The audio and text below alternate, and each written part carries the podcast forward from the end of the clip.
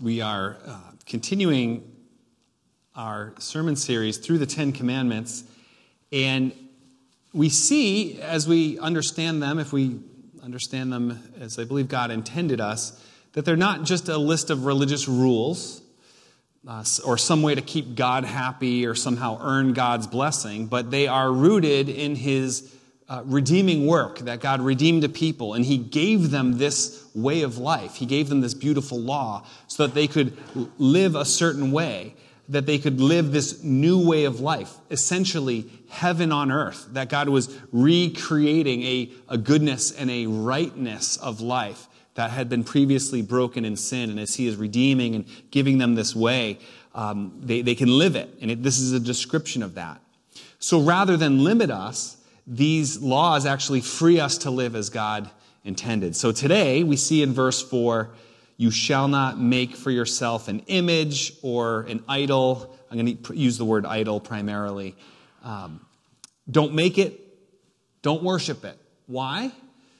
Because God says, I want you to worship me and all of who I am.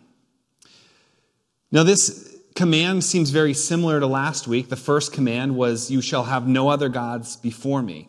And the second command is, No idols. So basically, no representation of a God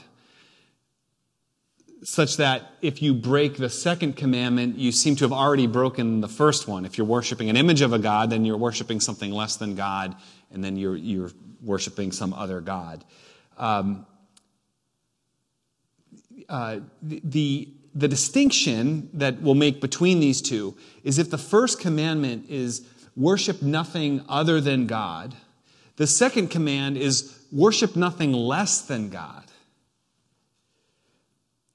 If you're worshiping something less than God, you're not fully worshiping God. Here's the thing, though, with idols and idol worship.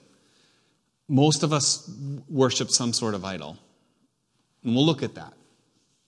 The great reformer John Calvin said that the human heart is an idol factory. We're just really good at um, making idols in our lives. And so I want to take a look today at a very famous uh, incident of idol worship, the, the golden calf incident in the book of Exodus. And then I want to consider two reasons why this type of idol worship really is dangerous and why it draws us away from true worship as God intended. So uh, we're going to do that today. So that take a look at the story and then these two reasons. But I brought a couple things. We found this um, just as a just to think about this idea. We found this in Mandy's office recently. It's, and I don't know if, at home on the camera if you can see that, but that I, we assume that this is supposed to be Jesus, and it's a little, it's a cute little figurine, so it's sort of a carved or graven image, perhaps, and it's got a hole, so I think it's a pencil topper. And when I found it, I said, please don't let that be an eraser, like that. That just, I just something as much as I just please no. So we're going to come back to him maybe later. I'll leave it there. We found this in my office. So, this is uh, also a depiction of Jesus uh, here in the center. And this is uh, a famous work of art called All Saints. So, it seems of the holy people around Jesus. And this is actually an icon. It's a, it's a certified icon because it has a sticker on it. And it was, um, so it was, it's, it's, uh, we'll talk about that more later too. Okay, so we get these two depictions of Jesus that'll help us, perhaps. Let's pray. Father, we, uh, we do worship you. There's joy in being together in worshiping you through song. Uh, as you prompt us in our prayer, uh, your goodness is just known, and you are worthy of every bit of our worship. And yet we confess we fall short of that. So we just pray that you would use this time to teach us, to refine us, to um, show us what you want to show us. You're, um, in your goodness, you, you do this for us. And we, we know that you're here. We know that you're active, Lord. And we just desire more of it. So be glorified in this time, Lord, to use it as you will. We pray in Jesus' name. Amen. So let's consider this, uh, this account of the, the golden calf. Here's a group of people who God has rescued from, they were living in slavery. God has rescued them. He's given them the Ten Commandments. The people said together, they said, We will do everything that the Lord commands, um, including the Ten Commandments, which they had been given. So then God calls Moses uh, up the mountain, and Moses is up there for some time. And then in verse 1, the people saw that Moses was so long and coming down from the mountain, they gathered around Aaron because Moses had said, if you have any problems, you go to Aaron. So they go to Aaron and they said, Come make us gods who will go before us. As for this fellow Moses who brought us out of Egypt, we don't know what has happened to him. So Aaron says, Okay, give me all your earrings. And he takes it and he fashions it with some sort of tool and overlays it or forms it into this young bull or a calf, as we translate that. And this young bull represents the God who brought them out of Egypt. And he said, Here it is. And then tomorrow we're going to worship the Lord. So we, we understand that he's not trying to form some other God or some other thing.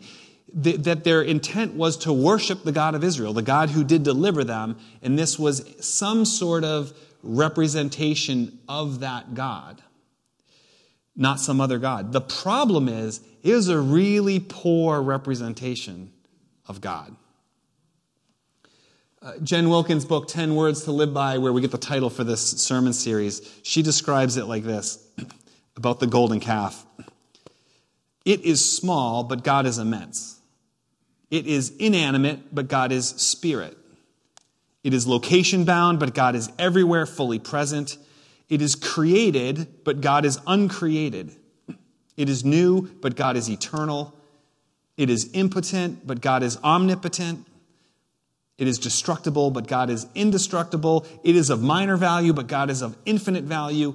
It is blind and deaf and mute, but God sees, hears, and speaks. This is a, this is a very much inadequate, improper representation of God. God is angry. Moses sees what's happened. He takes the tablets of the law and smashes them down, just representing the breaking of this covenant uh, that the people had done in this act. And it's a huge mess. Huge mess. Aaron then realizes the harm he's done, of course, starts making excuses. Verse 22 says, Do not be angry, my Lord, he says to, to, Moses. You know how prone these people are to evil. And they said to me, Make us gods who will go before us. And as for this fellow Moses, who brought us up out of Egypt, we don't know what has happened to him. So I told them, Whoever has any gold jewelry, take it off. They gave me the gold, I threw it into the fire, and out came this calf. There's four excuses. You know the people are evil, it's their fault. They pressured me to do this. You were gone so long. Where were you, Moses? Your fault. And then, and then this calf. It's a ridiculous scene. And, and really, the whole notion of idol worship just seems so ridiculous and silly. Like something that you made with your hands, you're going to worship it as if it is a, a God or the God. Or it's, it's, it's silly, yet at the same time, the process itself, we can understand. It is very difficult and very hard to worship something that's invisible, to be connected to that which can't be grasped or held, that is just spirit. Um, in the image, when, when whatever the religious practice, wherever there's an image, it is to remind us of God or of the God. And, and you look at it, it would focus your thoughts and your prayers. And little by little, though, you could see how when you're used to looking at it or something more tangible uh, becomes a thing, and slowly the progression is that it replaces the God that it's meant to represent. For us today, it is still very challenging to worship an invisible God. Um, it's easy for us to get focused on material things because we live in a material world. But here, the command uh, and, and the instruction that goes with it is that idols are very dangerous. Do not make them, do not worship them. And the consequences of this false worship are severe for generations, just as faith and love of God can be passed from generation to generation, from parents to their children, and to, even to grandchildren. And we see legacies of faith and love of God in families. In the same way that hatred of God and false worship gets taught from one generation to the next, and so on and on until that cycle is broken. The point here is that God wants us to avoid all of that false worship, and He wants us to worship Him fully. He's the God who made us. He is perfection and holy and, and sovereign and powerful, and he's, he's, he's everything, and He wants our proper worship. So, what does proper worship look like? And it, it brings me to a story. Jesus kind of summarized this eh, when he, in a conversation with a woman, a Samaritan woman, from John, the Gospel of John, chapter 4. This woman said, Our fathers, she's asking Jesus, our fathers worshiped on this mountain, but you Jews claim that the place where we must worship is in Jerusalem. And then Jesus responded this He said, A time is coming and has now come when true worshipers will worship the Father in spirit and in truth. For they are the kind of worshipers the Father seeks. God is spirit, and his worshipers must worship him in spirit and in truth.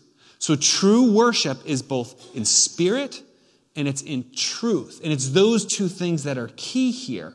And that's why idol worship drags us away from those things for two reasons. The first is this if God is spirit, then anything physical is less than God. And then you can't have true worship. Jesus said true worship isn't on this mountain or that mountain. It's a spiritual experience. It's not tied to a mountain or a building or location or even a religious person, an ordained leader, one day of the week. Worship can be everywhere because it's not physical, it's not limited, it is spiritual. When we start to tie our worship to people or places or objects, we, we are diminishing our worship. Whereas Romans 12 describes that we are living sacrifices, that we, this is our spiritual act of worship. We, we can live it. That's why we use words, we use description like whole life worship, that everywhere you go and everything that you do can be an act of worship. Your job that you do, even if you hate your job, you can still do it excellently for God's glory. And He's worshiped in that because He's made you and He's given you good things to put your hand to. All of our interactions can be with one another, can be an act of worship to God as we, as we seek to love and to, to minister in God's name in all the ways that we live our lives. It's a very big and broad thing. And God says, don't narrow it to physical things. So, so that brings us to this. Well, what do we do with icons like this or religious art? Um, or like this. I, I mean, I have trouble calling that art, but the this. Um, so this is an official icon that somebody gave me as a gift for at the occasion of my ordination, and I keep it in my office. Um, an icon is an image of Jesus or of some saint or famous person, and people who use these in worship will say when we focus on the image, it draws our mind deeper towards the reality. It's not, we don't worship this, but it helps us focus our worship. Um, helps me, you know, pray, people might say. But in some traditions, they say actually this, because this is a very special image and it's sacred, it gives us a more direct line of our prayer so that the, those who are in this image receive the prayer maybe quicker or have more of a straight line to heaven in a sense. And then sometimes in worship, these types of objects are, are kissed or they're bowed down to. At that point, when you say, so we're not worshiping it, we're just venerating a sacred object. It's, there's a, that's a very fine line, venerating a sacred object and worshiping it, or seeing it as something greater than it is. So we, so we don't, in our tradition, we, we do not use this kind of thing. We wouldn't recommend it. However, art, religious art, we don't have a problem with. And even this icon as a piece of art is actually fascinating to me. That's why I like it and that's why I keep it. And that's why I love going to art museums and seeing sacred art. And there's, it helps, um, you just think about how creative the artist is and how they thought of the scene from the Bible and how they got to, the, to, to form it into an image, a depiction. It's like telling a story. And the, their technique and all these things. It, it really a beautiful way to reflect on God and God's word to produce, you know, art. So icons as art is okay. Art is okay. And admiring it is, is okay ha- having a picture of Jesus, in some kind of depiction of Jesus in your house, or a depiction of angels, it's not idolatry or idol worship per se, but if you ascribe power to it, oh, we, this picture of Jesus in our bedroom because it keeps us safe, no, no. That, that painting cannot keep you safe.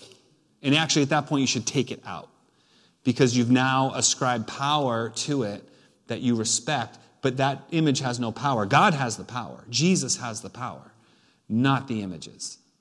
And so we would never um, say, oh, this thing, I, I carry this because it protects me, or I, I put special things underneath this image of Jesus. We, we just, this, that would be crossing the line. It, it becomes an idol at that point. Uh, crosses.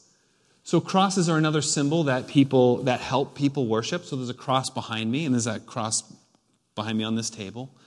And people like to look at the cross. It reminds us of Jesus' sacrifice, the, the great gift of giving himself for us for the forgiveness of our sins. The, the empty cross reminds us of his victory and his raising to new life. That's a, it's a good symbol. Uh, but when we, when we started last last spring, when we started worshiping just on camera for a, a brief season there. The first week, people couldn't see the cross. And, and some people were upset. They said, Why did you take the cross down? I said, I didn't take that cross down. I don't even know how you can take it down or why, because it's so, it would be, that would be very complicated.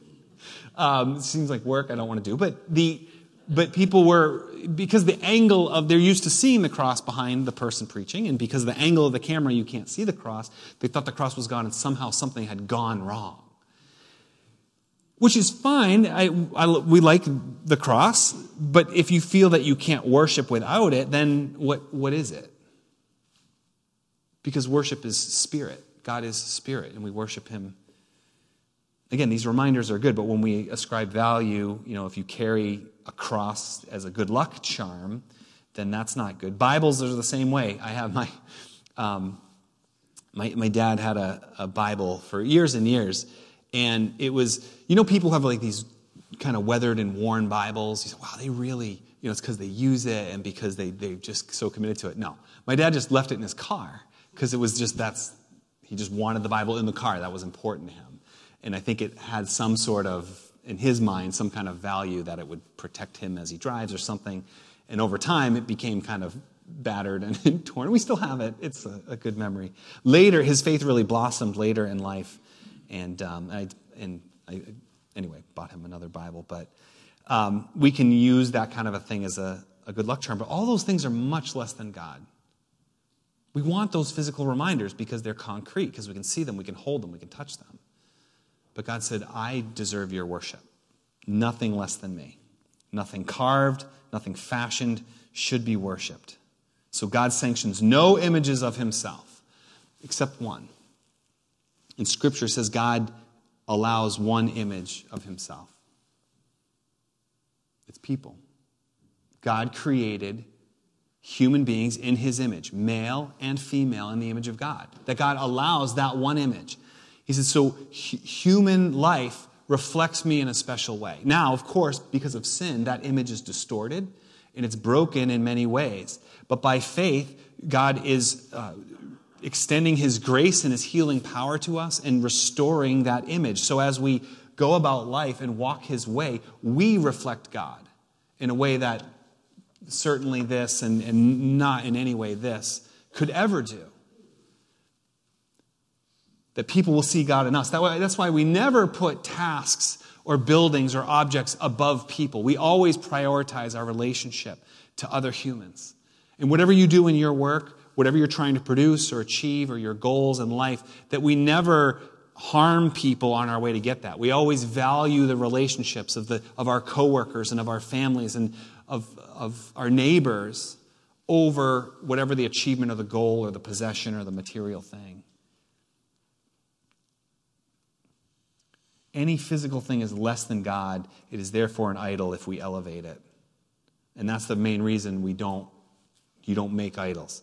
The second, the second reason that idols keep us from worshiping God fully is that true worshipers worship in truth. God's truth, therefore, is anything less than the full truth of who He is. So just like a physical represents, just like a physical representation is very inadequate to describe Jesus, sometimes the images we make in our minds are fall very short of who God is. And yet we worship or pray or interact to these diminished images of God. That idols aren't just necessarily physical, but in Ezekiel 14, God says, These people have set up idols in their hearts. So, an image of God that's inadequate or falls short, things that we believe about God that are not biblical, that are make they make God more agreeable or they make God a little nicer or less threatening or less powerful. Anything that diminishes his sovereignty is false worship. J.B. Phillips was an Anglican uh, clergy person, and he wrote this book in the 1950s called Your God is Too Small. And he lays out in the whole first half of the book all these too small gods, all these diminished view of gods that somehow we interact with, some of us, and, and um, or we worship in some way. I want to just introduce you to 12 of them. You say, Pastor, you don't have time for 12 of these. You're probably right. Let's go for it. All right, and I renamed some of these, but here's uh, number one is the resident policeman. That's just your conscience. So people say, well, I feel um, they're just following their conscience, but they call it God. Oh, God wants me to do this, or I feel God wants me to do that. But it's really just your own conscience, which is much, uh, very much conditioned by how you were raised.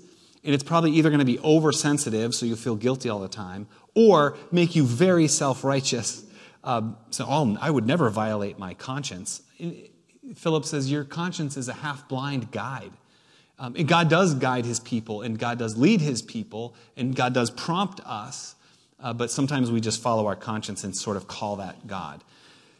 Uh, the second too small God is the parental hangover. This is, this is our conception of God that's just sort of a view of how our earthly father was, whether he was good or loving or angry or even abusive, that it's just our image of God is just very much tied to our earthly image of Father.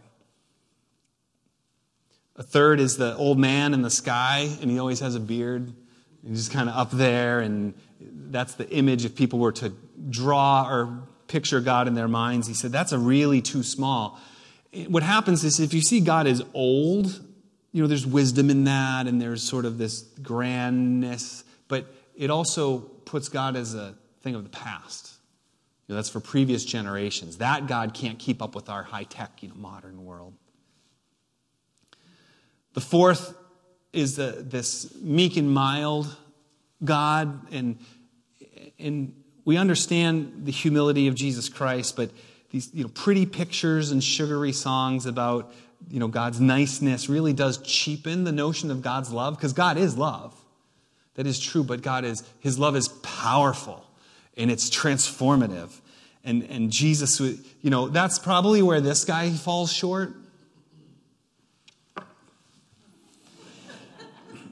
Is God the gymnastics judge? That's where Christianity becomes very performance based, where God is always just deducting, like, oh, toes were not pointed. Like, oh, little wobble on the beam there. Just, if you don't do 100% perfection, that that God is just very displeased with you. There's God, the heavenly snuggle. This is the God who you escape to like a little child into their parents' um, arms, you know, just hiding and getting away. And when the world is tough, you just go to that God and He's just there to, to comfort you. And, and God is our refuge in times of trouble. That scripture does say that. But God, Jesus says, Come to me, you who are weary. But He also says, Go in my name. That we are sent out in His strength and in His power, not just to escape this world, but to enter into it. There's the God of churchianity this is um, churches who say God works through our machinery the way we do church, and we're the one true church, and all the other churches are, you know, we're the only way. So you have to, um, you know, no one group has a monopoly on God's grace. And there are very inadequate expressions of church out there. But to say that you have to be involved in this way of doing it or you're really not connected at all is, a, is too small, much too small. The eighth is the God uh, manage, managing director. That's way too small. That's the God who's so big. And in a sense, it's a nice view that God is so big, but he's so big he doesn't really care about little old me. You know, if, if God was taking care of you think a, a person who takes care of you know 50 people you can get to know them know what makes them tick what makes them encouraged and happy but if you manage 500 people it'd be a lot harder to do if you manage 5000 people it'd be even if you're benevolent and good towards them it'd be hard to know the details of their lives and think about the god of the universe how possibly could he care even if he's good but when you see god that way a lot of things become insignificant. God says, No, it's all significant. It's all my world. There's the silver screen God, that's representation of God in movies or books, positive representations of God, and also negative representations of God. I, that's why I some of these Christian movies. I just, they're just, ugh, because they just, everything kind of works out and it all just, everybody at the end is converted and happy, and it's just very um, not real and just too small. Even if there's some goodness, you know, it depicts aspects of God that are good, it's too small. There's the disappointing deity. That's the God who let me down. And every time I think about following him, I remember how he let me down in my life and how he didn't answer my prayer. And you'll never worship a disappointment. It's similar to the divine downer. This is a very negative God, a God who's always frowning. Um, you know, people who do not enjoy pleasure or the goodness of life or the, the joy, um, freedom, laughter, the beauty of our world, they look at other Christians and say, oh, they're very worldly. But me and my frowny Christianity, worshiping my downer God, you know, this is, this is better. Uh, there's the projected image God. This one's great. This is the God who really values the things you value and is offended by things that offend you, you know, the sins that you think are so disgusting and awful that you don't, you don't struggle with them anyway, your God just hates those things. The political stuff that you're not into, your God hates that political system. But the things you struggle with and your sins, God's, you know, He's kind of okay with that. Just a bigger version of you that's way too small. Anyway, so that's it. So that's so true. These idols keep us from worshiping the true God. And I don't know if any of that resonated with how you view God. But true worshipers worship in spirit and truth. So it's spiritual, so nothing physical or tangible or material, no objects or art could ever, um, they're all too small. And then false notions of God are also too small because worship is truth. So what do we do? We let the gospel of Jesus Christ work in your heart. If you see any of these idols um, in your heart or in your house, physical or, or mental images, can I remember that Christ died to free me of my sin and to bring me new life? That I can forsake idols and I can worship Him fully. He died, so there's no barrier between me and God. I don't need these things to worship Him. And also to search our hearts and pray, God, would you, you maybe pray Psalm 139? Search me and know me. Know if there's any offensive way. Allow God to prompt you where these ideas about Him that are too small or these things in your life that might just need to get out so that we can truly understand all of who God is, all of His vast attributes and His goodness. Let us pray. Father, we do ask this now as whatever you've brought to our, our minds and our hearts, we, we do want to see you as you really are your holiness, your sovereignty, your greatness, your love and your mercy your justice, your righteousness, your power, your glory. Increase our capacity to know you and to worship you and to love you and then to love in your name as we go. Be glorified in this, Lord. Be truly worshiped in this. We pray it through the powerful name of Jesus Christ our Lord. Amen.